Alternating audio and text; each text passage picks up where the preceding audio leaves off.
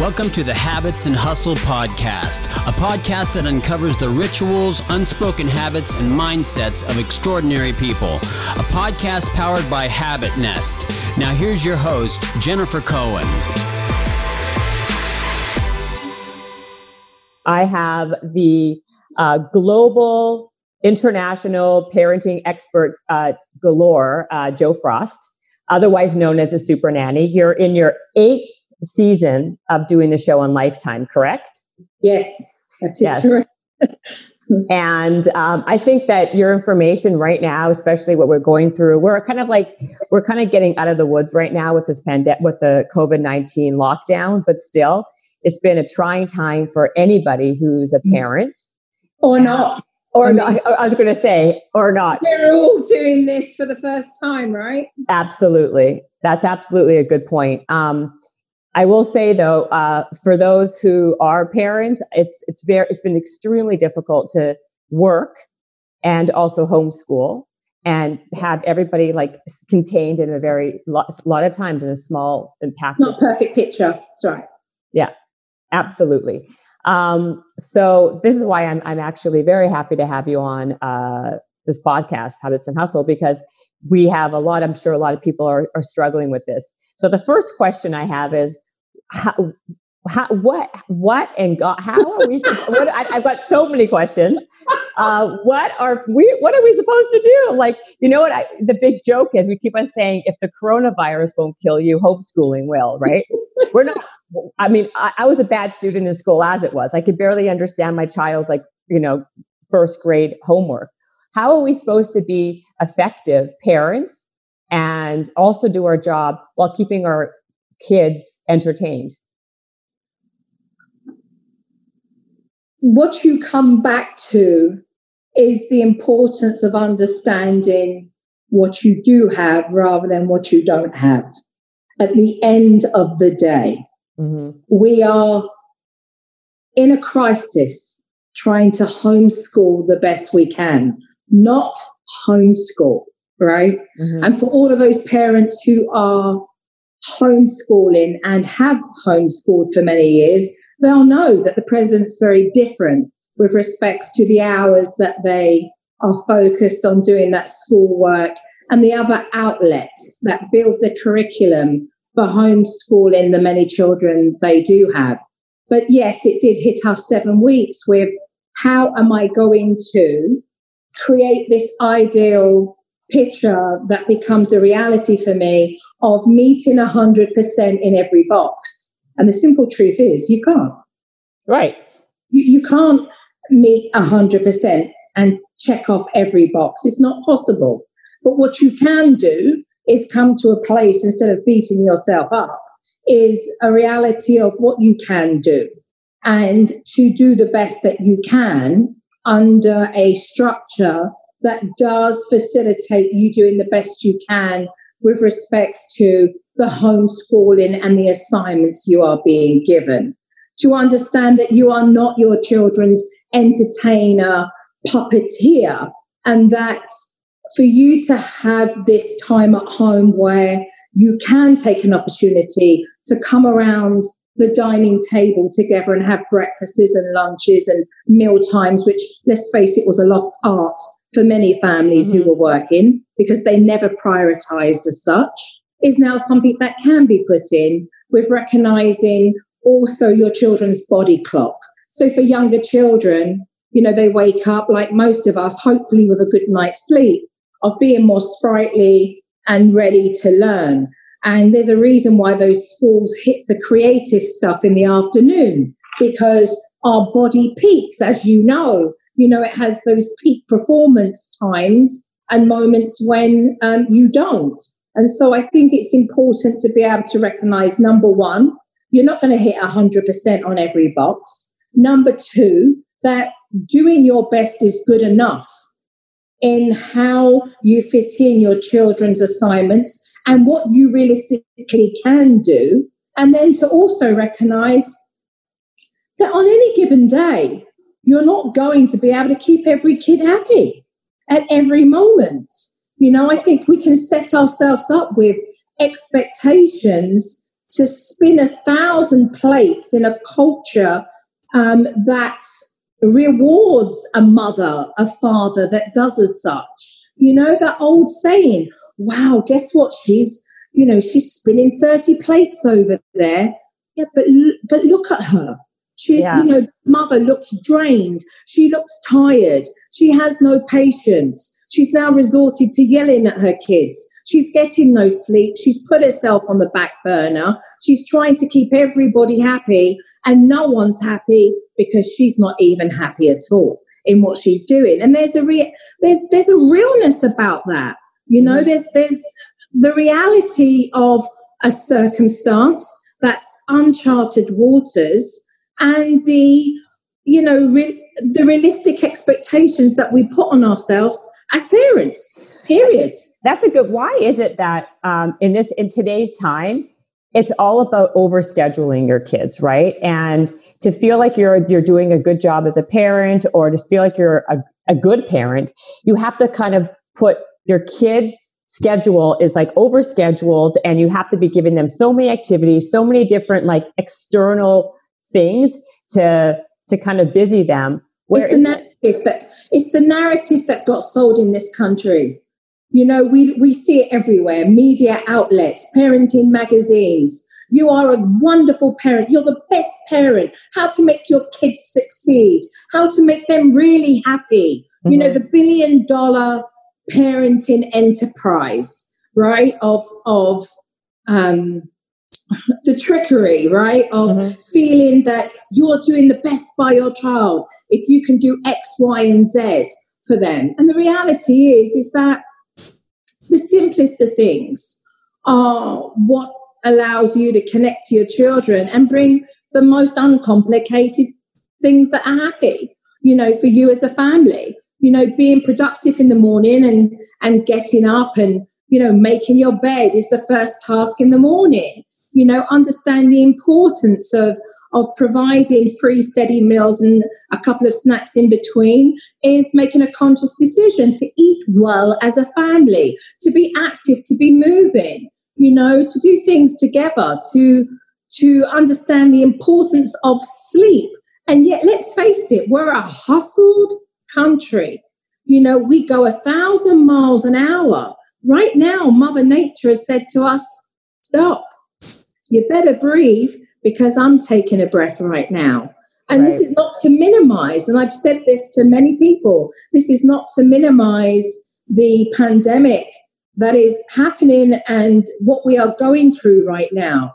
But I do hope, as somebody that has spent 30 years inside families' homes around the world, I truly do hope for one moment this is bringing us closer to some profound realization of what truly is important to our family, mm-hmm. what truly is a priority, and what has made us happier since we have been by government, state, country in lockdown. What have I valued?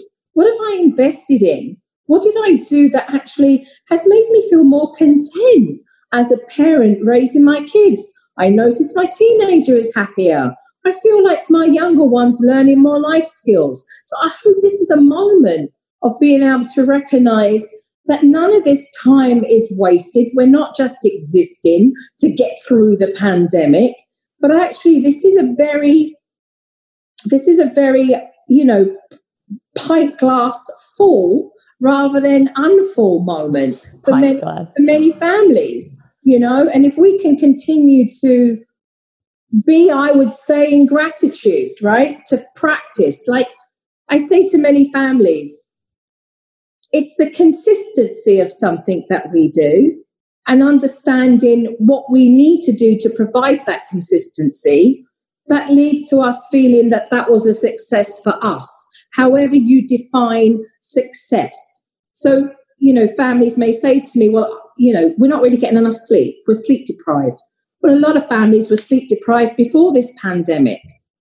So, what do we need to do within our structure, our daily routine, to make it a priority of us getting the sleep that we need so that we're able to, in a healthy manner, not just enjoy the day, but to also allow us to be in a space where mentally, where we are providing what is well for our family. Because we know, even scientifically, that sleep is the number one priority in any form of health for any family and what yeah. the detriment of that what the detriment of that is for any so, so why don't we start let, us talk about structure because i'm a big fan of that right? For myself and for my kids and from a very young age I, I thought that putting them on a routine and a structure makes kids feel safe and kind of keeps things in line right how do people start building a structure that's sustainable and that actually um, that they can actually work day to day because i feel like that's kind of where things begin to kind of spiral out of control when you don't have that so believe it, steps? it's true believe it or not most people you would think know how to to make a daily routine because to some degree we have a right. daily routine whether it right. serves us or not we do have some right. form of, of a routine a pattern whatever that is right for right most for most families it's dictated around um, the school, the cornerstones, what I call the cornerstones that become we, right? They're the cornerstones of how we together are functioning as a family and meeting the needs and the priorities of each individual child, whatever their age is. So, you know, we take a look at that. So, are we a family with teenagers and younger children? Do we have children at home um, or are they at school? And based on those that have external um, circumstances, whether it's scheduling or school, um, we start to create the cornerstones. So, whatever time school starts, one needs to recognize what needs to happen before that. And you start to work backwards. So, I do this a lot with many families that I've been helping on the Super Nanny show. As you know, I've been filming around America doing season eight. And they say, it's in 300 countries, right? You're, you're in 300 I mean, uh, I believe the Super Nanny show alone, I've got six different shows, but and they're all over the world. But I believe Super Nanny is in now 149 territories around the world. So we're in six continents. Oh wow, yeah, I saw a number like 300 countries. It must be a combination of all these other things that you're doing. Yeah, yeah we're we're we're everywhere. Yeah. I want to ask you about that afterwards. It takes a team of us. Oh God, yeah. Uh, I'm curious about that, but finish about the schedule, how people can like start to build so, a, a healthy start, schedule. You know, start with the cornerstones. You know, it's whether the children have school, what kind of um, curriculum do they have with outside activities, um, working backwards from those pin cornerstones. So, you know, if our children have to be out the door um, by 8.30 to be at school by 9 then what does that mean as far as getting dressed preparation organization breakfast and working backwards to the time that they would be waking up and then we go backwards even more because based on their age we want to support the amount of sleep that they need whether that's 12 hours 10 hours 8 hours and that sets the parameter for the night before in what time the children should be going to bed. So already we've top and tailed a routine. Mm-hmm. And the filler becomes when the children are home and the meal times. So a consistent meal time for most families will create, you know, blood sugar level keeping on an even kill. Um, it won't allow mothers to get to that four o'clock crunch of a cup of tea and a few pieces of chocolate and something sweet, right? Or kids kids' temperaments, you know, and and um, should I say undesired behavior because you cut the toast in squares rather than triangles, right? You know, because they weren't given, um, you know, meal times that really supported um, their body clock as such, you know. Yeah, yes. Um, so again, with the structure of, of uh, meal times, the structure of the external classes, schooling, um, and uh, with so we are able to fit in based on age, um, early learning, um, early learning games and toys to do with young in the morning, um, mime and nursery and music in the afternoon, um, and creative and art stuff, um, as well as making sure that our kids are out, outdoors and moving. So if we think about the pandemic now and homeschooling and having um, a moment to do work and to uh, make sure that our kids are getting at least a couple of hours in of doing homeschooling. Again, what we would see is we would substitute the homeschool um, for the place where we would be at school. So we can get our kids up having had a good night's sleep. You know, we've prepared and organized what they're going to wear in the morning. Um, what we create is more self discipline. And I think really with any anything, and I know uh, talking to yourself and an expert in your own field, that anything that we do that's consistent starts with this muscle first. Absolutely. And you just said something. I, I, feel like a big theme with this podcast and a lot what a lot of people talk about and they mention, especially a lot of high performers, people who've succeeded and all sorts of things. It's always it's not about it beca- it comes down to one thing and it's discipline and self-discipline. And um and I think it all starts with that. And how do you start that? How do you start to ingrain that in a young child?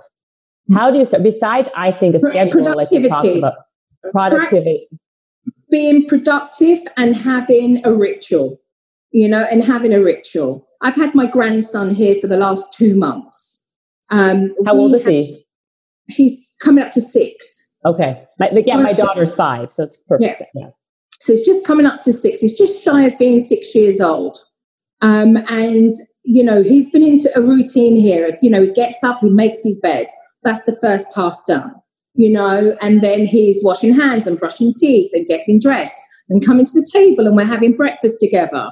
There is gratitude that we have, you know, with Papa and Nanny Jo and himself. We talk about what we're thankful for for the day over breakfast, what we're going to be in gratitude for. So, you know, there's there's rituals and they're baby steps because it's not given to all of us. We build that. We're not given a big sack of willpower. We're not given a big abundance of determination. We just take one step. We just take one step forward and say, today we did it. And tomorrow we'll do it. And the next day we'll do it. And it's being realistic with how much you bite off. Because if you try to over accomplish, again, you can sabotage yourself. So it's being realistic with what you can do. Start off with just a few, just a few steps. And I have families who, you know, in the first day become, you know, very overconfident. And you wouldn't think that I'd use that word of overconfidence, but they're like, right now I want to go five steps. And I'm like, no, no, no, no. You, you wouldn't try and make a baby run, would you, before they could stand up? So again, it's being realistic with just baby steps and the practice and the ritual of being able to do that. If you lead by example, children have a wonderful way of making you have to stand up and do things, even if you're hearing that voice saying, God, I could really do with another half an hour in bed. Right. right? And it's when you're leading by example, you recognize very clearly that that's an opportunity to keep going, even if it's for their sake at that moment, it does you good as well. Right. You know, for families that are taking walks right now in their daily routine, you know, some families may be feeling, you know, I'm really tired right now. And to do a three and a half mile walk for an hour, maybe, you know, something I could do without. But again, you're leading the example, and there are many benefits of being able to do that. And you'll feel really good once you've done it. And I mean really good, meaning you'll be proud of yourself that you've done it. Yeah. You might not physically feel good because not everything we do or any change that we make feels great in the beginning. Sometimes it feels really shitty, yeah. you know. And most people will tell you if you know they're trying to keep themselves fit or they're trying to you know work on every day having a new pattern a ritual it doesn't feel that brilliant in the beginning sometimes it really feels like tough and it, you know it would be easier to go back to the old blanket you've been used to. But it's taking just that baby step forward and being realistic that if we take bite sizes of what we do we can then just add add small small. But again we live in a world that wants to sell us immediate gratification. We are sold by commercials that say to us we can lose 50 pounds in 3 weeks and why don't you do this and hey your children will be you know doing this in one day and we're not being real with the reality it took you how long to be in this situation, it's going to take you some moments to get into that swing of the practice to resolve. So that's I like that. So, um, what age is too young, or what, or to start with um, baby steps of teaching someone innate discipline? At what age can you start that process? I think we do it from a young age. What age? We, we, I think we do. Or? I think we do it from a young. I think we do it from the beginning with, um, you know, with children past that first, you know, from nine to ten months. I think we're beginning to teach our children already. You know, oh, that age. okay, God, really young. If you okay. think about it, we're saying we're distracting our children from touching certain things from having a little bit more patience. When they throw things over the high chair, we bring it back again and say, Leave that here. Let's read a book and you eat this here. So I think, again, we start from a very young age, not being very conscious of the fact that we're doing that. When we get to 18 months, and 20 months, we're like, I pick one brick up, you pick another brick up. Come on, let's help mummy and we'll tidy up. But daddy's going to take the stuff out. You take that sock and I'll take that one. So I think we do it from a very young age in getting our kids involved and getting them very productive and the small little things that they can do that benefit them in a very fun learning way, you know? Yeah. Yeah, I like that. I feel like um what I feel happens a lot, you know, even with all this stuff that, you know, I try to practice more or less. I mean, obviously sometimes more, sometimes less. I yeah. feel like I, people, myself, and other people say all the time when i was when i actually was gonna i knew i was having you on i was asking friends of mine questions like what do you think i should ask the soup you know Jo Frost the super nanny yeah. um, kids don't listen i have to repeat myself over and over and over again to get a kid to get my kids to actually listen uh, it's it's that repet it's not first time listening around here or a lot of other people but why uh, uh, it fathoms me why any parent feels that their children should listen once. I know. that's why I'm asking you. What do you think? You're the expert. No, I mean, I think it's unrealistic. I'm absolutely fathomed why parents have an expectation to say something once to a small child and think that they would just go off and do it. They're not robots. Like right. to me, it's I don't. I, it's totally unreasonable for any parent to think that they would ask a small child to do something and then the child just go off immediately and do so when I have to teach most parents to talk to their children's face because they ask things to the back of their head. The child will be playing and they'll be like, Oh, Charlotte, can you go and put that over there, please? Did you just talk to Charlotte's back of her head? Uh, or the mom's, you know, the mom will be in the kitchen. She'll be like, Tommy, come in now. It's dinner time. yes. want a megaphone with that. That's so true. When children are really little, what's most important is that interaction and communication face to face, you know, so that we have clear communication. They can they need to obviously sharpen their auditorial skills through the practice. But what happens is that parents don't even realize they're talking to the back of their children's heads. Their children are focused on what they're playing they give them a time to finish and think that they're just going to finish on their own when no young child is going to finish on their own. Um, they're going to wait because they're there focused enjoying what they're doing. Um, and i use something called the speaking clock which gives a sort of time breakdown. So if you, you know, if your children were playing with something and it was going to be mealtime, you would go into the room, call their name, have them look up, and then say to them, you know, in 10 minutes, I'm going to come back and let you know that you need to come to the table, wash your hands, um, because it's going to be dinner time. And what happens is that parents don't do that.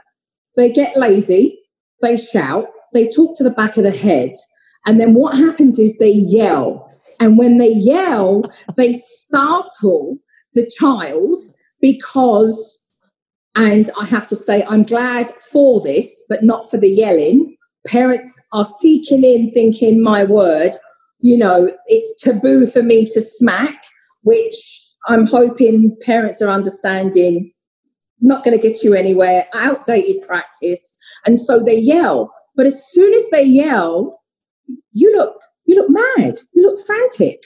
You're like, right? You startle the child, they look up at you, and you're like, get to the room now. And they're like, what? And then that's how they learn.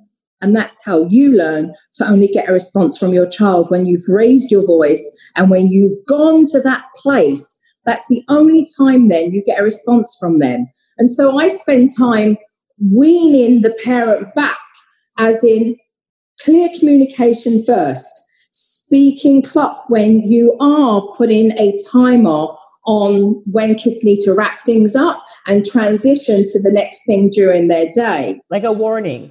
Like, okay, we're doing No, a warning. A warning for me is definitely a lower tone that's based on undesirable behavior that you want to stop. But speaking clock is in your conversational tone. It's a matter of fact and it's informational. We're going to have dinner now. You know, we're going to have dinner now, guys. Okay. I'm going to come back in 10 minutes. So wrap up what you're doing here. Okay. And then I do want you to go and wash your hands and get yourself ready to come to the table because I'm serving up dinner.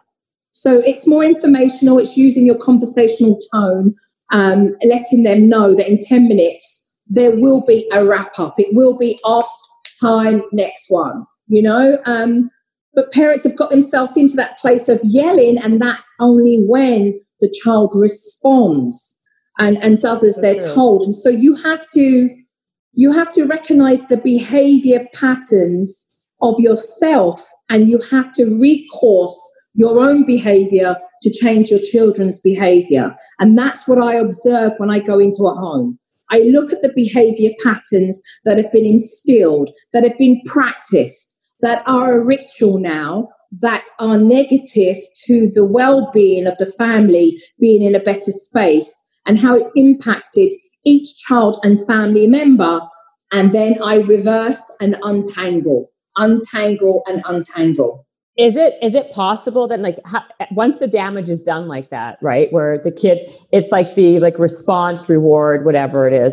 How is it? How easy or hard is it to change that pattern, especially for an adult, right? Because you're so used to it it's probably harder for the for the adult than it is for the child.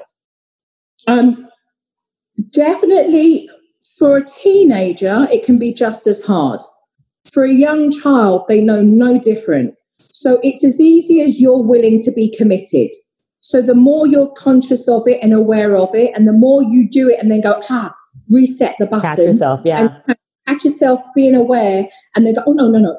And then again, the quicker you can get into that space of doing that, the quicker the result for you. And that all depends again on the type of person. So I'm sure you, there's so many similarities here because I'm sure you see it with what you know it's going to take when you're consulting and you're driving, you know, certain clients of yours to be in a better space in a on a health level? What type of personality are you dealing with? Have you met somebody who's quite feisty and combative? Are they quite permissive? And do you feel like they just throw in with the wind and give up?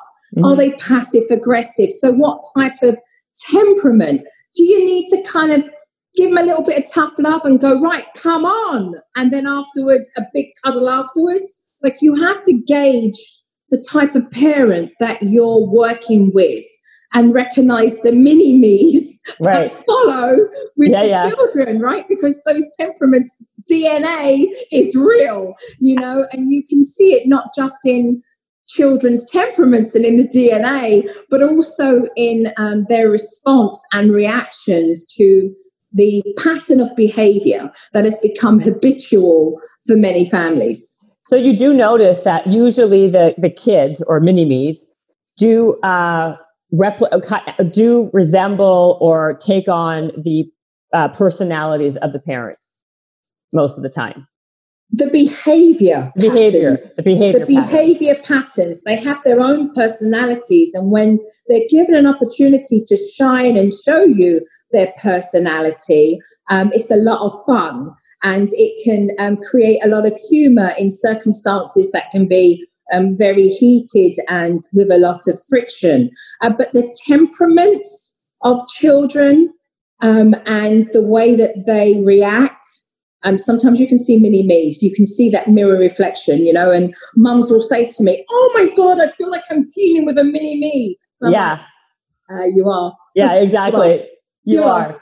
Yeah. So, so then let's go back to that. So you said that you give them that, uh, that the, the clock and you say, okay, 10 minutes in that very matter, it kind of like, you know, uh, casual kind of everyday type of tone.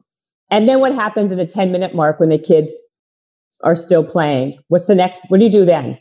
What's the next step? So you would then go in and based on a based on a younger age, you would go in and you have to recognize that you're already in a space that's a downward spiral, right? So for for a younger child, you would then usher them to the table. Okay, now here's the balance. For an older child, um, it takes you to be able to say, look, here's where we're at. I've asked you to do this. You're completely ignoring me. You know what you need to do. And then you would go in with a warning of, if I don't see any cooperation from you right now, then here's what we'll forfeit for it. Because there is no way we will have enough time to do X, Y, and Z if you're not going to listen and cohere to what we're doing together as a family. However, we never lead with warning or consequence ever. So there has to be, and so many parents make this mistake of applying the application of a consequence, a discipline for unwarranted behavior based on trying to control the child rather than uplifting the child and giving them the guidance that encourages them and praises them for coming to the table and for listening and for doing very well and for prompting and praising unprompted behavior as well as prompted behavior. So parents go to the place of negativity. Well, when can I start the naughty step? Because my child's not listening to me.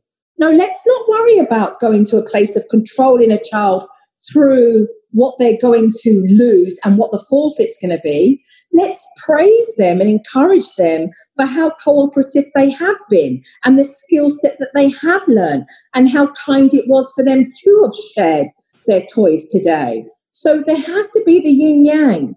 You cannot go in with the I want to take, take, take away, take away, put them on the naughty step, lose privilege of this. Because otherwise, what you create with children is what I call lifer mentality.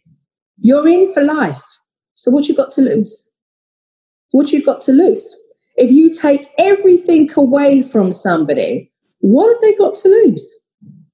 What is there to gain? So, first and foremost, you have to be a parent that I would say certainly is open and willing to learn much, to read, to learn, to observe. And the pandemic has given us this wonderful opportunity, not just to do every day, get some schoolwork done, have some fun with the kids, play some games, go outside, get some fresh air, sit down, watch a movie together, have a conversation that you haven't had, knew you needed to have with your partner. But it's given us an opportunity to observe.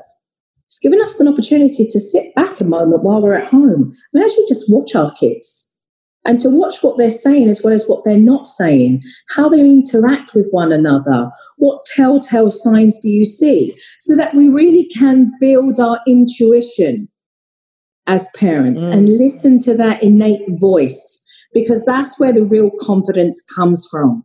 When we can sit back and observe. And a lot of my my early years in, in childcare comes from not just doing and being in the field of experiencing with hundreds of families and different types of children all around the world of different status, but to actually observe, to watch behavior, to study the behavior, because we all have a pattern. And some of us are creature comforts, you know, and yeah. some of us like the old furry slippers and that little comfortable jacket, you know, even if it's no good for us. Yeah, um, and others are, and yeah. others are more, you know, open to fly with the wind, right? So children, right. we get a moment to sit back, which is good for us as well, to give ourselves five. I always say, you will repetitively hear me say, you can't dock out. Hey kids, I'll be back in 30 minutes. Just going to Starbucks, gonna grab a coffee and a panini, and I'll see you later. You know, it doesn't happen for us, right? No, It doesn't no. happen for us. But to be able to give yourself permission and say, it's okay. If I the kids are playing, I actually take 15 minutes. I'm going to put the kettle on. I'm going to make a cup of tea. I'm going to have a coffee. I'm going to look through an article I haven't read or a subscription thing that I wanted to see. And what you do is you look and you look up and you watch and you learn so much from watching. You learn so much about behavior and how two people interact with one another. And that's something I've always done because I look at human behavior, mm-hmm. I analyze it, I profile it, I study how people behave. You know, it's, I guess, the, the, the sociologist in me, you know, that just watches how children respond or react and how they try and make friends and you know what happens if you take something away from them based the education that you know with respects to child development? So it's quite an interesting time because we can become closer and more in tune and connected to our children very innately if we spend more time just to observe. Um, there is time in the day to do that. For those single mums that are working from home they're balanced between looking at a structured routine that will meet the primary cornerstones of their child's life schooling, meal times and playtime, going out, getting to bed on time, alongst doing the work that they can realistically do in an environment and culture that we hope is supporting them because everybody is requiring now to not expect things to be met like they were um, before this pandemic. We have to have a little bit more grace and understanding for those families that are at home and the time, uh, the deadlines being met and the communication of when we can have those meetings and tag team um, and to do the best that we possibly can. It is not the same as what it was before the pandemic. We are having new challenges, new rituals. We are in a new way and in the way that we raise our family as working parents or not um, in this pandemic time, you know. Um, and I think that's important for, for many families to be able to remember. Um, you know, again, this is uncharted waters for myself. But what I am teaching is not the parenting expert in a pandemic, because I've never been through a pandemic like like everybody else. Yeah, exactly. What, you know, what I am teaching is my expertise in how what this truly has done is created some new circumstances, which is doing the best we can with homeschooling, working from home when we may have been used to going to an office, being around our partners more when we may not have been used to being right. That's a whole other podcast altogether, right? Right. right. do another two hours on that one. Right exactly you know, yeah. creating boundaries, right, where we can have space and privacy. But what it is also doing is allowing us to have a moment to to regulate and to shift and to create new um, new new beginnings in a way that I do hope will be uh, more purposeful and meaningful uh, for each individual family because it has to have been a wake up to all of us um, as we were put seven weeks ago in this fight or flight situation of not knowing, you know, how rapidly this virus was traveling across the world. And we've all seen um, the numbers, you know, of, of those who have tragically lost. And this again brings us to a space of valuing nothing that's monetary, everything that's valuable to us as family, as loved ones around us, our neighborhoods, our community, um, the empathy, you know, and the compassion and the love in how we will move forward and help one another as much as we can. You know, um, it requires us, the world is requiring us to look at collectively how we work together and not individualism, me, myself, and I. This is we. This really is collectively we. Mm-hmm. We as a world, we as a country, we as a community, we as a state, we as a neighbor, you know, we as family and our, you know, and our neighbors too. Um, and it wasn't, I, you know, it wasn't, it wasn't, it wasn't that place, you know? Oh, it's a totally different time. I feel though certain things uh, do stand the test of time. I mean, um, especially with the parenting and with kids certain things doesn't matter the the what's happening now only exacerbates a lot of yeah. issues right? Like an ipad right? Like every kid is addicted to every child i know is addicted to these tech, to technology. And now they're forced with being on zooms and other you know to, to learn. How do so you here's, so here's the difference there.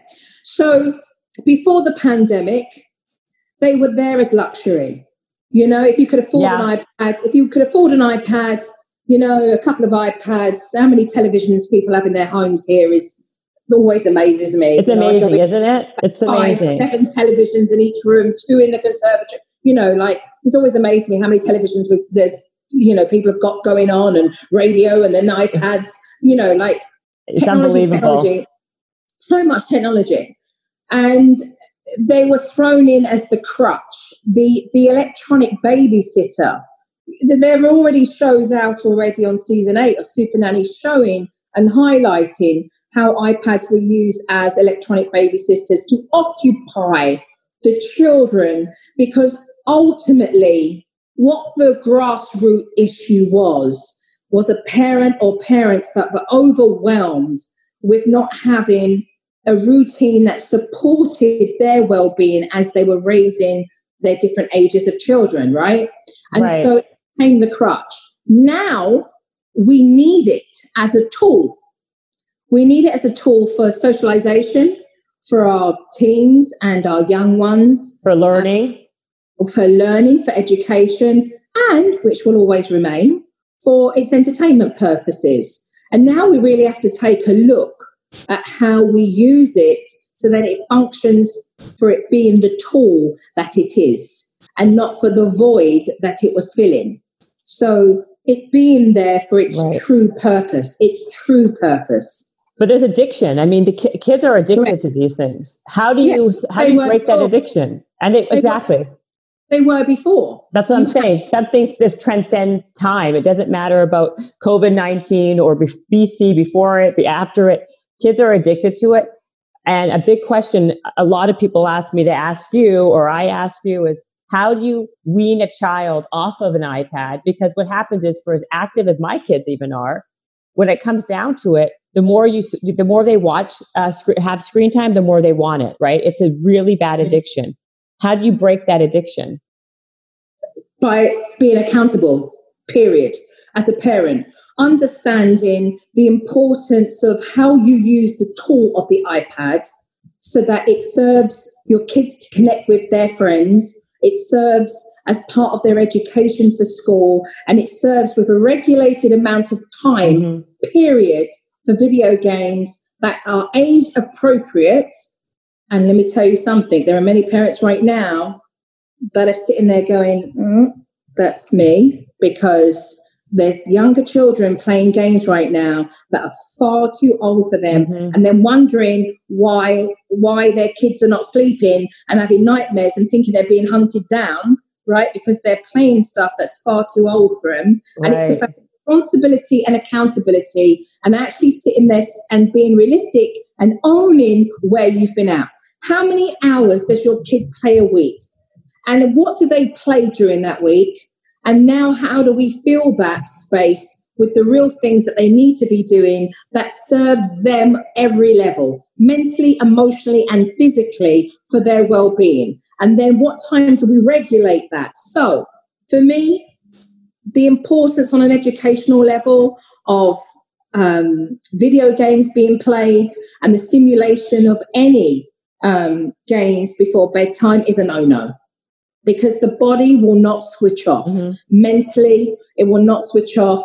And physically, we're all hyped up. There is enough scientific data to show what that does to your brain activity as mm-hmm. well as your blood, your, uh, you know, your, your, uh, uh, your pulse, yeah. right? Exactly. Your rhythm, your pulse, and how hyped up you are before you even go to bed, right? right. So for me, it's a no no. A good hour and 20 minutes before bedtime you know so getting into a bath time routine that is more conducive to being in a space that's going to unwind your body period take your phones take the tablets out of the bedrooms oh and do yourself a Oh, favor yeah. for all those parents right now that have a tv in their kids bedroom take it out why does tv need to be in a kid's bedroom put it into Yeah. the communal rooms you know so People again kids, kids, small kids have, t- you, you've seen that? Small kids have TVs in their bedrooms? Oh god yeah Oh, wow. I mean, Oh, yes. Yes. I mean, that's not uncommon across Wow. America. Really, it's very common. So, you know, you look at situations like that, like remove so that you can create an environment in the bedroom that's play or sleep, you know, so that the body can wind down. The problem is, and I'm going to say it, and people are not going to like it, parents find excuses. Parents don't think it's a priority. And then parents call out and say, Jo, I need help. And I say, here's where we're at. How is it a priority? And it becomes about them. Well, I just need 20 minutes and I just need them to go to bed and I just need my evening. You get your evening when you first serve as a parent by giving the correct guidance of what your children need first. And then you will be rewarded with such because you did the right thing first by your child and you gave them what they needed. You Mhm. gave them the opportunity to wind down through your guidance and through your parental guidance, whether the kids push back or not, in being able to set the guidelines and the regulation to do good for your whole family. And the problem is, most parents don't want to upset their kids. They don't want the pushback, they don't want the argument, they don't want the Right. resistance. So they just go, I give up. It's an easy way out. It's just basically just giving in. Yeah. You know, I see people always giving their iPad, like, you know, at dinner time. They don't want to deal with it. They want the kids to eat.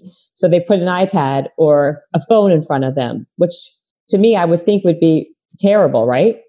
Uh, th- why? It's, this is um, it's not just the conversation that happens around a table as a family, but it's an opportunity to, to teach good table manners. It's an, Exactly. It's an opportunity to talk to each one of your family members and, and converse around the socialization of the aspects of family coming together. It's also about food regulation. We eat twice as much when we're sitting there like eating, eating, watching, eating, eating. You can't hear the natural call of my body's full up. It's just yawn twice. You know, we need to now, I'm full. So, you know, there are so many. Well, people so do it. Sorry, just to, inter, to interject. A lot of people I know, they put the iPad in front of their kids because their kids don't eat. So they put the iPad or the phone or a TV or a Mhm. screen to make them eat. They, just, you know what I mean? So they actually are distracted by the television. be the verbal television. You know, when children are very young, when people, when families are making the transition from puree food to food that's a little bit more lumpier, right? And parents get panicked because they think their kids are going to choke. Yet they can eat a whole slice of dried toast and a, and a whole bag of goldfish. Yet something soft they think they're going to choke on. Yet they've had dry food throughout the whole day, right? And they start, and every child does the right when they don't it, and every parent goes, "We're going to choke," right? so funny. They put something in front of the child to distract, and Right. we and well, they were never going to pull the television, were they, off of the wall? So back in the day, the kids went in front of the television and ate at a little table or a high chair in the living room. Now we have mini TVs, we have phones, and we have iPads. So it's now miniature enough to come to the table, right? right. Right. So now they're putting it in front. But I say at that young age, um, distract your child. Talk about something else because if the focus becomes about the food, then they'll just play on it. I mean, look, I mean, I've seen I've seen young adults, 20, 22, at a top table at a wedding holding their phone. yes, I know. on Right. phone. I went to Rome with my husband and sat uh, with my family and husband, and I sat and watched a family of six, a family of six, and each one had the phone, a miniature uh, video gaming, um, an iPad. They all had something. We were in Rome. How do you spend a day as a Wow. tourist traveling around Rome and at dinner time? not talking about what you've had to try and absorb because there's so much to absorb at dinner time. How how do you I know it's amazing, you know, isn't it? It's amazing. And even and even if even if you're in a space of just we need a moment, then that's fine. You know, that's what happens at the table. We have moments where we talk, and then there's a couple of minutes where everybody's just eating and it's just quiet. And then somebody says, Hey, did you see what was? Oh, yeah. No, I remember. Oh, my friend told me. And it's another conversation. And then it's quiet and a little bit of eating. And we teach our children very young when we want them to finish at a decent pace. You know, we don't want a child taking an hour to eat a meal, but at a decent pace around sort of 30, 35 minutes. You know, we teach them how to do that. We talk mm-hmm. and then we'll say, come on, let's eat some of our food now you know, let's not talk anymore right now. Let's eat some of our food. And then we'll talk again. And then your food. And at the same time, we're saying, keep your mouth, you know, keep your mouth closed. Don't talk with your mouth full. You know, wait until you finish what's in your mouth and then you can talk because we're teaching good manners as well. So we're leading by example, hopefully, at the table and by the manners that we instill so that we can teach our children um, a standard, you know, and a decent expectation of behavior and social conduct. Mm-hmm. And that's incredibly important in the primitive years. And if we can do so as parents, what we do is shape how they then behave once they get into those teenager years. Um, and by then, um, you know, we're, we're hoping that they are a credit to us, you know, as young teenagers in the way that they're able to conduct themselves and their behavior yeah. um, when they're at home and when they're out. That's not to say that we're not a little bit more informal at home, but I still think there's etiquette and mm-hmm. standard of behavior that should be honored and should not be lost. It's the ching in the wheel that's been lost when it comes to parenting and it's not been taught for a couple of generations and now it's lost, you know, and that needs to come back again. What are some things that you could say in all of your 30 years that are the the tips, like the three no the, the three no nos to do and the three yeses to do? There's, there'd be so many. Um, I know. That's why I said three. How do you, which topic, which circumstance? That's what I was going to say because it depends on the age, right? But like, how about the age and the the age and the topic, um, and you know um, the circumstance. Look, there's a mantra that I always mean what you say, say what you mean, but don't say it mean. Like, yes, uh, yes. Say, mean what you say. Say what you mean, but don't say it mean. Don't say it mean. You know, and if a lot of parents had cohered in understanding that, say what you mean, mean what you say, but don't say it mean. You know, if they understood that, they probably wouldn't have got themselves into a lot of trouble. A lot you know, trouble. now trying to untangle themselves out of, you know. Well, I, I do find that it's easier for someone like people always say that kids don't listen to the parent as well as they listen to like an outsider, right? Like a lot of times you probably have more more success than the actual parent maybe maybe because the kid will listen to you more what are the like um, what, oh, not, re- not really. When i walk in, when i walk into a home there is a fresh standard okay? So i mean right okay.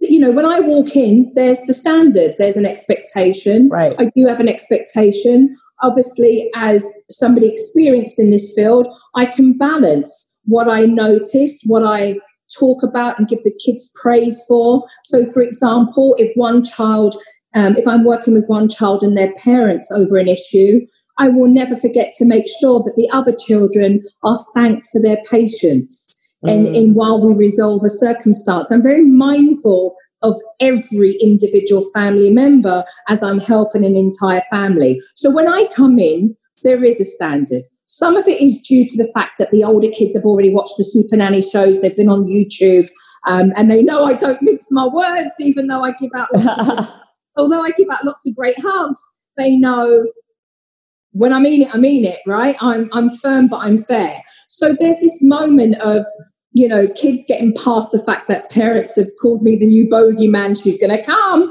Nanny Jo's going to come here, and then you're going to find out, you know. Um, but they know with me that there's there's a give and take. They know there's a compromise. They know that there again is the firm but fair, you know. Um, and they and kids want to show you that. They want to meet that expectation. They want to go, hey, look at me. this is the real me. Hey, I'm a great kid. Every kid's a great kid, you know, but the behavior can sometimes be undesirable in a space where it's caused a problem, not just necessarily the child because they're a teenager, an older teenager, but because of how the parents have behaved. So it's fresh with me. You have to remember with families, though, parents have seen the playbook for a long time with parents showing up a certain way. So, in a way, they lose. They lose some respect and they lose the impact that they can make in a very mm. positive way until they change their behavior. And when I can clean slate with older children like teenagers and teenagers, and I can have the parents recognize the patterns and where they've gone wrong, and to clean the slate by saying, look, it's a new day. You know, I am taking accountability for my own behavior as well. Uh, you know, Nanny Jo's here to change things. You know, I'm going to be listening to her. There are things I'm going to be learning myself and this isn't okay anymore and we need to change this and really work together as a family then what you see then is a moment of the behavior changing in the parent a resistance from the teenager normally to say do i trust you? Are you really going to do this tomorrow as well? But once the parent has been given the tools and the encouragement and the light bulb switches on which i can tell you in 30 years never never gets old. It's wonderful to see when it happens.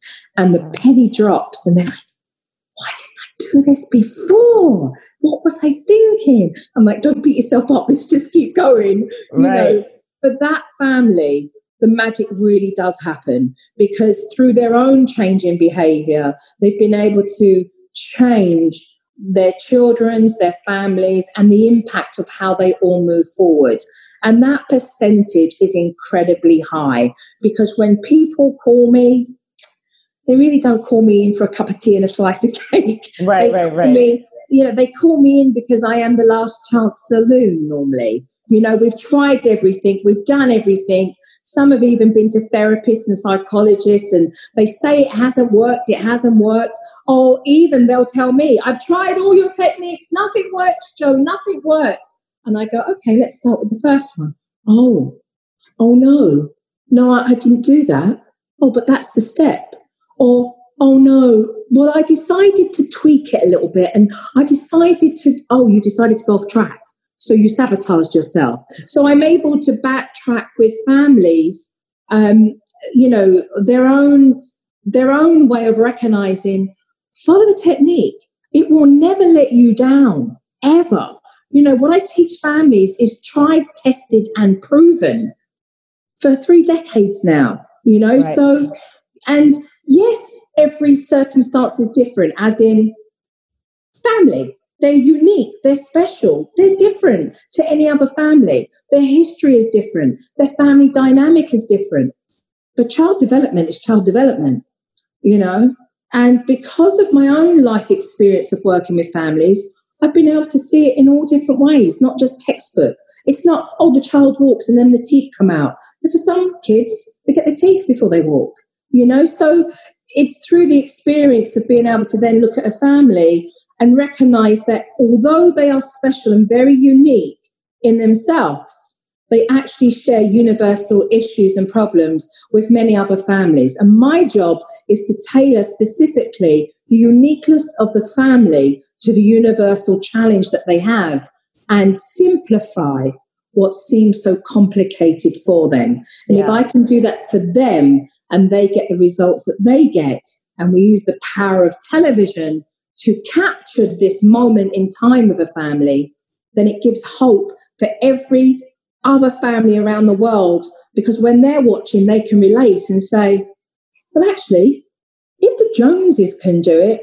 you know what? We need to do it as well because we, we just, that's us. Like, that's how I feel. Like, that's what you told me yesterday. Well, that's what they did. Well, that's what we're going to do, you know? And that's that's the beauty of it's it. It's relatable. You know? Is there an age range that you work is your sweet spot? Um, not really. I mean, I've predominantly through the Supernanny shows have done younger children, you know, like teenagers down to babies. I started off working um, as as a um, you know as a as a nurse looking after. I'm not um, I'm not a nurse, um, but I started off looking after newborns when they came home. A baby you know, nurse, like a baby nurse. So like, like a, a, baby nurse. Yeah, like a night nurse. Like yeah, I did that too. I did night nursing too. So you know they call it maternity nursing. You know you have um, you look after um, an, an infant, a newborn, for the first six weeks. Um, and then normally the family may go on to then hire a sole charge nanny, um, whatever those circumstances mm-hmm. are. But I started off looking after a lot of babies. Um, and then I moved into the toddler years um, and then progressed with being headhunted for challenges for many different types of ages of children, you know, um, into those teenage years. Um, but my own work and understanding and uh, I guess I would say makeup of who I am gives me the opportunity to be able to very intuitively connect with adults in their relationship and to profoundly, you know, look at each individual family member and to work how I will bridge the gap in not just resolving the issues through having the experience of doing so, um, but uniquely the impact that that makes to that particular family I'm working with. So predominantly, you have seen me work with, you know, toddlers. Um, eh, you know, back in the day with different shows, but I actually work with teenagers. Um, uh, you know, from sleeping to eating to um, a lot of now, you know, a lot of uh, a lot of marriage counselling, a lot of young, you know, a lot of young couples who are married um, grandparents because they've become more involved with looking after the children, teenagers and addiction um, with the video gaming, um, even five, six year olds showing signs and symptoms of overuse in technology. So the gamut, my spectrum is very wide in my expertise um, in being able to help, you know, families and, and, you know, help them resolve many different challenges. Yeah, no, it sounds like it. It sounds like we were saying earlier. It's more that you're an you observe behavior, and what your forte is is tweaking the behavior, not necessarily even just in the children, but it's a it's much more about the adults or the, the, the combination, the the dialogue dynamic between both, really. You know, it's. I would say it's. I I just, you know, it's three decades of observation and you know in the trenches, you know, the practical experience of helping so many different families in unique circumstances and challenges. But the makeup of who I am and the work that I do and how I connect with children is something for me that's been is, is very innate, very yeah, natural for sure. Natural for me, very very natural, um, and to be able to connect with um, those parents in their relationships with each different family members. You know, sometimes I'm helping families who have been estranged or, um, you know, parental alienation or how to help families co-parent um, under, you know, different strange circumstances, blended families now. Uh, families who are what they call the sandwich generation, you know, the burnt out of the women in their 50s looking after younger children and elderly grandpa- um, elderly parents as well, you know. Um, and it's not I don't put it into a box like it's just mothers, you know, it's just fathers. You know, it's parents. Parents. You know, however right. shape and form that that um, you know, that happens to be. Um, it doesn't, you know, I, I work uh, with the um, you know, with the gay community, you know, and the importance of of recognizing uh, as a whole in breeding awareness that your sexuality does not define you as a parent you know, but who you are as a parent and what you learn and how I can educate you to help your family is what's most important in you feeling great on the journey that you have, you know. Um, Do you take private clients now, or is it mostly just yes. the TV show and the books and stuff? Um, I always have, yeah, I always have done. So um, you see me on camera helping families in the different formats that I've done um, throughout the years um, beyond Supernanny. Um, but also um, off camera, um, you know, I do a private consultation for many families around the world, and that's done um, telephone or via Skype uh, for those consultations. Um, and right now, what I'm doing is providing public service for a lot of families. You're so right. I have time to be able to, you know, in a very concise way, if I can, reach out and answer questions to those on Twitter or to those that come via jofrost.com to the website um, that write me an email and say, look, I, really need help here. And then some will come through and say, um, you know, that they may have wanted a challenge resolved um, that they're going through or transition. And some um, even book me, which is rather delightful. Sometimes they book me for baby showers you know? Really? That's great. Yeah or sometimes families like mums will get together and want to do like a zoom. You know like 10 mums get together and say right let's you know let's talk to Jo. You know let's let's pick her brain on some stuff that we're all going through and be able to have what we're doing here really but with more. Would um, you ever you know, move into someone's house for a month like in real time like in real life if some family some like i don't know super rich family were like you know what? I really want to use this lady for a month to really put my family get to, to kind of like get my family in order would you do it um, it would probably be um, a very hard shot to try and get me for a month with the workload that I do have um, happening.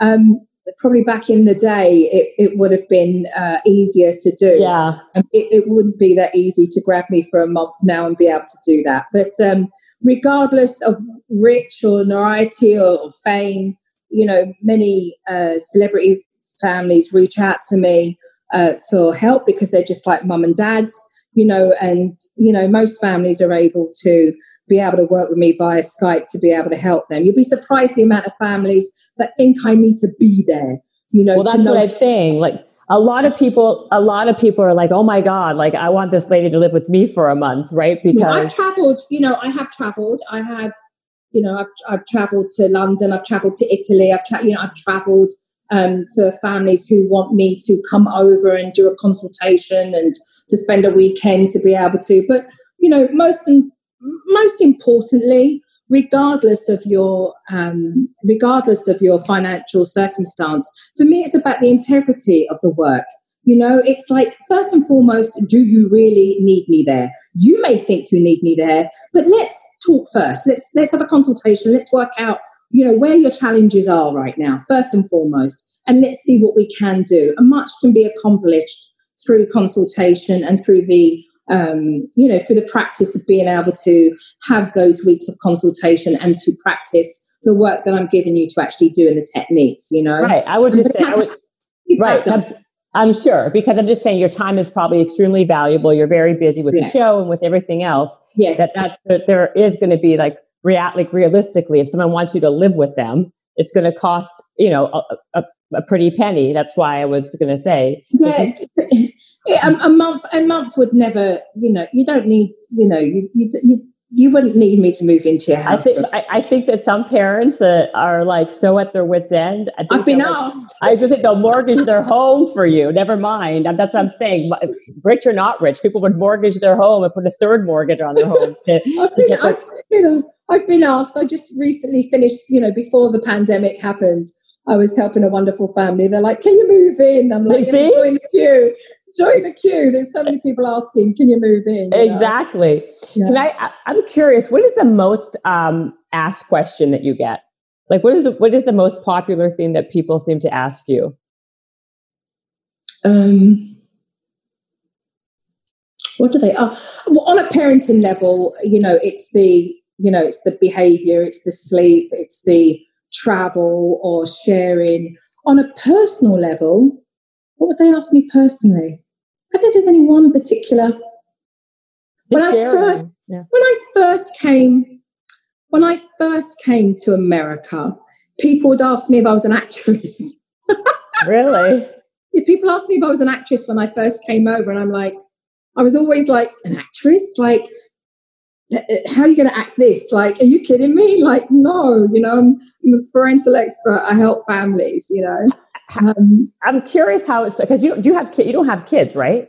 No, no, you don't have kids. It's amazing. So, how did you become such a global uh, phenomenon in this space of parenting? Right? Like, what is you were a nurse, a maternal nurse. How did you become so good? Like, is it just innate? And you just kind of like get it on a on a deep level more so than the average? I mean, what is I do you, get it. I mean, I do get it. Yeah. On a on a level that most wouldn't. That there's no two ways about that. And my experience, you know, 30 years of experience gives you um, a lot of opportunity to be able to listen, to be able to help, to be able to, um, you know, pave way in being able to help families break the mold, create better habits, rituals, understand, bridge the gap between, um, you know, parent and child. And like I said to you before, the makeup of who I am anyway, you know, that allows me to connect with people the way that I do. But I started off um, as a professional nanny you know, helping. Like I like I told you, they call that name maternity nurse, but it wasn't for me because I'm not a nurse. Um, but I started off looking after babies, um, and um, you know, in that six weeks, like the kind of first six weeks of when newborns come home, um, and I was a professional, dedicated nanny.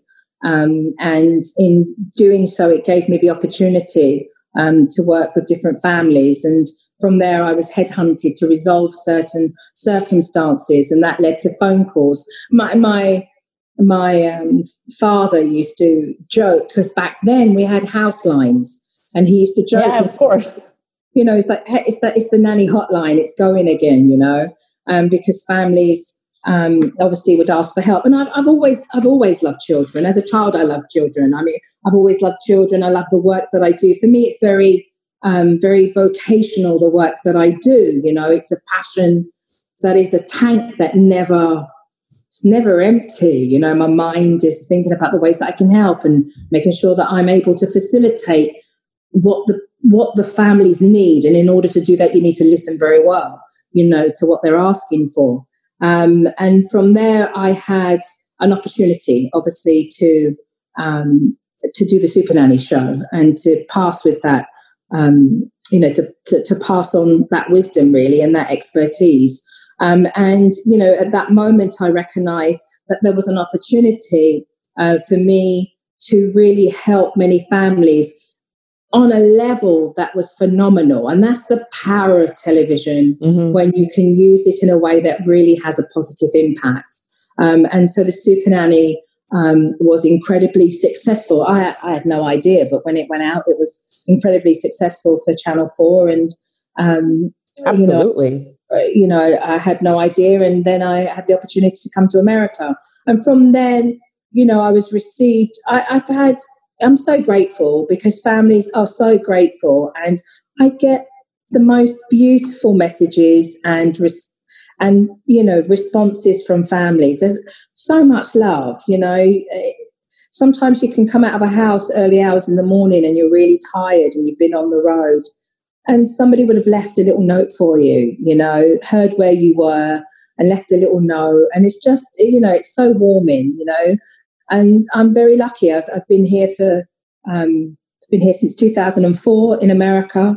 Um, I go back and forth, you know, I did that going back and forth with England um, to do the show and, um, you know, to travel elsewhere around the world to do seminars, keynote speaking, uh, you know, the opportunity to write books, which was amazing. There's been so so many amazing opportunities for me to be able to help families. Um, but I have to say, you know, most of all is is the is the love you know that I've received. You know, it's it's very touching for me and very humbling. It really is. You know, no matter where I You've helped so many families. I mean, I remember your show uh, from years ago because even if your family's not like the family that you're on, that, that you're watching, you yes. can you could glean, you can actually learn something from a technique or from something that you're showing that you otherwise would never have known. And people love that ability, right? Like anybody who has children or in a space like that, to you need to look to, upon people who are you know, who are experts, who, are, who you can learn from, who are better than you,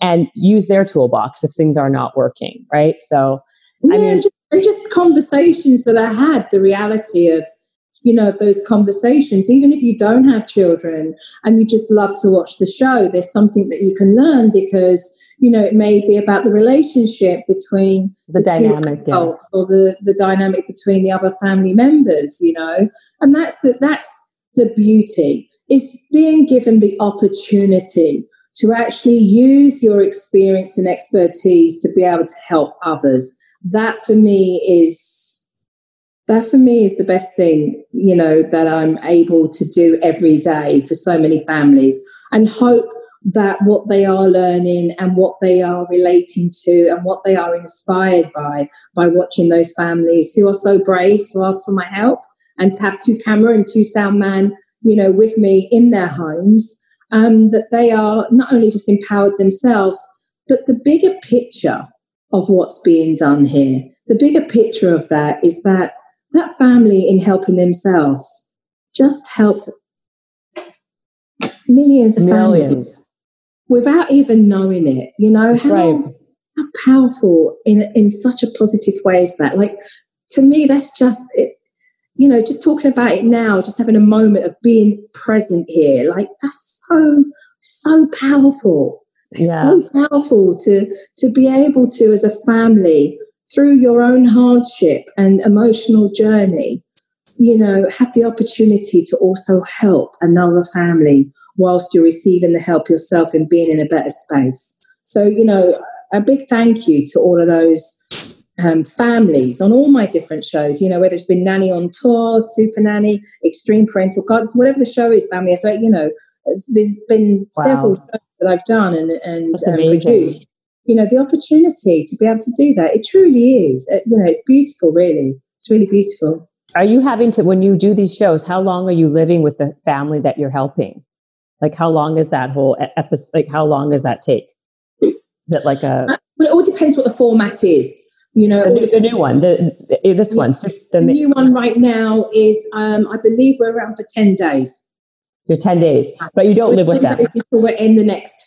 Um, if I have to be on their sofa, if I have to, you know, keep out on their sofas yeah. because there's issues, then I will. Um, but no, I don't have to. I don't oh, you don't. To. All depends what the circumstances are. And, then, can I ask you one question and I'll let you go because you've been so gracious with your time. Sharing, how do you get siblings to share with each other? You mentioned it a little bit and then we, we kind of got off that a bit. Um, how do you do that? What's, what's a good technique to use? Um, it's, it's the practice of being able to do it. So it's timed sharing. So again, we're in a moment where we don't have little ones around to play right now. So um, the sharing would come from the siblings. Um, if they're the same age, I think it's important to recognize that we quite easily buy two of everything. So I'd really encourage a parent to just do one of something. Yeah. one box with the crayons and they all have to share and learn to put them back.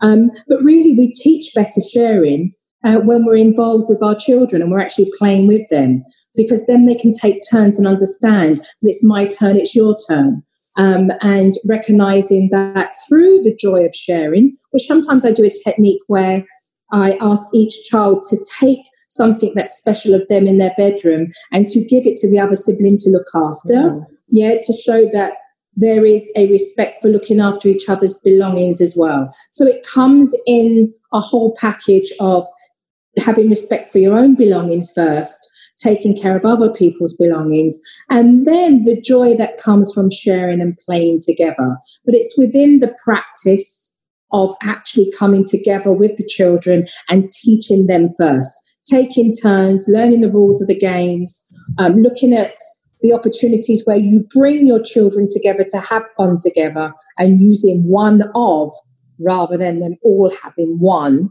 because you know a lot of parents have one each Oh, I didn't want them to fight, so I bought them one each. Oh, really? A lot of toddlers, um, families who um, have twins or triplets, mm. um, they either have one of each or they have one. And so the kids learn pretty quickly. Right. You know?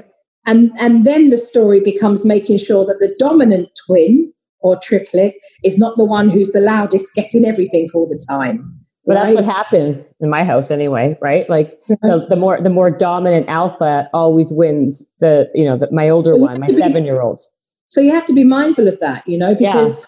Again, that kind of behavior only then teaches that this behavior gets them what they want. Exactly. Right? So again, if you can have one of something and teach them um, the importance of being able to, you know, recognize those rules and to recognize again your children's own behavior, um, then on purpose, you give to the other child first. So I like that. It, yeah. It's quite interesting to observe yourself for a moment and be very present and go, well, how, how did I respond? You know, like I can sometimes help families with t- twins and triplets and they stick the one that's the loudest right next to them and feed them first. And I will right. change the dynamic and say, no, put yourself between them both and put the loudest further away because you did that to meet the needs of feeding and keeping them quiet, right?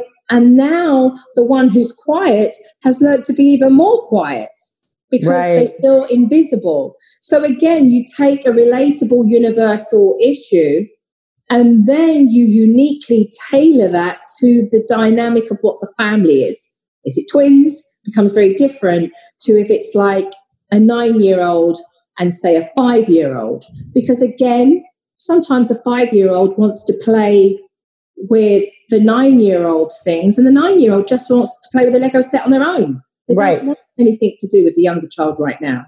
You know, and then other times, you know, you can blow up a few balloons and punch them around in the garden, and everyone wants to play. Right, right, right. But you just made a very good point because you, you you learn the squeaky the squeaky oil the squeaky wheel gets the oil in life, right? And it's true. The the kid who's the more loud kid, the more dominant kid, always seems to. So you give it to the opposite kid and teach that lesson. Mm-hmm. Yeah, I like that. Well, you've been amazing. Thank you.